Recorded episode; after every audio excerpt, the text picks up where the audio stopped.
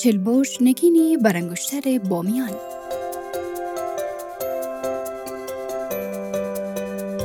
بانک جنگ ناامنی افغانستان را به یکی از نامترین کشورهای جهان مبدل کرده ولی با همه این ملایمات اما هر گوشه و کنارش زیبایی ها و داشته های تاریخی فراوانی وجود دارد که هر کدام گویای عظمت و بزرگی این مرز و بوم است.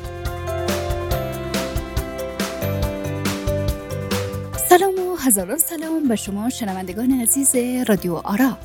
داهمه هستم و در این برنامه گردشگری افغانستان یک بار دیگر سری زده به ولایت زیبا و باستانی بامیان جایی که همانند نگینی برانگشتر تاریخ افغانستان است کاسارشون سرسال و شهمامه بند امیر شهر زوهاک شهر قلقله و بناهای تاریخی دیگر را در دل خود جای داده است و این باره سری زده این به قلعه چلبرج ولایت پس تا آخر برنامه ما را همراهی کنید چلبرج بنای بزرگ و تاریخی در حدود 75 کیلومتری شمال غرب مرکز ولسوالی یکاولنگ بامیان واقع است. این قلعه نظامی و برجهای نگهبانی آن در سه حلقه زنجیره‌ای در گرد گرد تپه‌ای به ارتفاع 120 متر و با معماری بسیار پیچیده‌ای ساخته شده است. این قلعه از نظر ساختمانی بنای محکم و پولادین است که مرور زمان و گذشت روزگار نتوانست آثار آن را از بین ببرد و بارانهای موسمی در امتداد زمان نتوانسته آثاری عظیم و تاریخی را محو کند. با داخل شدن به قریه معروف به چلبوش می توان اندازه و پیچیدگی های معماری قلعه را درک کرد. این قلعه بر اساس اطلاعات شناسان از دوره قوری ها یا احتمالا از دوره کوشانی ها بجا مانده است. از ساختمان برج ها و نقاشی ها مشخص است که مربوط به دوره اسلامی نبوده است بناهای این برجها و دیوارها در بالای تپهی وسیع از سنگ بنا شده و برجهای متعددی که با دیوارهای زخیم که پیش از چل برج دیده می شود به صورت حلقه های زنجیره‌ای در اطراف تپه کشیده شده. در سقف و بغل دیوار اتاقها تصویر بسیار زیبا و دلشین برنگ سرخ نقاشی شده است که زنان کمر باریک و در حال رقص پیاله هایی را در دست دارند و به کسی که نشسته بر تخت تعارف می‌کنند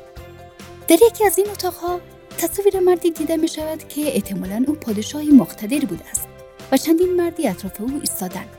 در قسمت دو بازی مرد دو مار کوچک و زیبا طوری رسم شده که گویا این مارها از شانه های وی رویدند.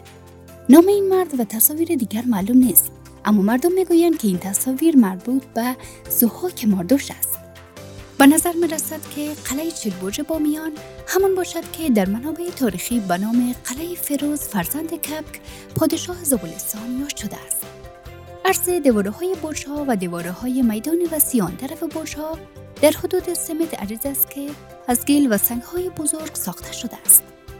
در وسط تپه ساختمان زیبایی است که با برج های بلند و خانه های زیبا که محل مسکن حکام وقت بوده که همواره از چهار طرف محافظت شده و یک بخش از بنای شلبرج به دیواره های عریض از سنگ احاطه شده که به آن سور شهر گفته می شود.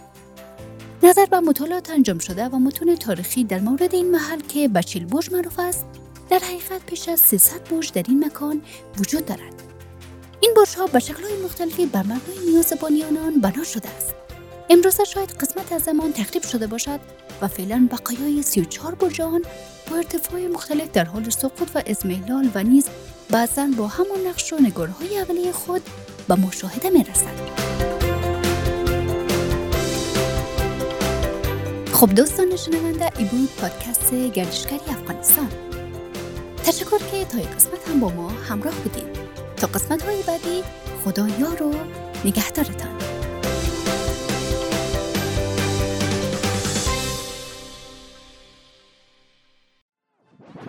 رادیو آرا.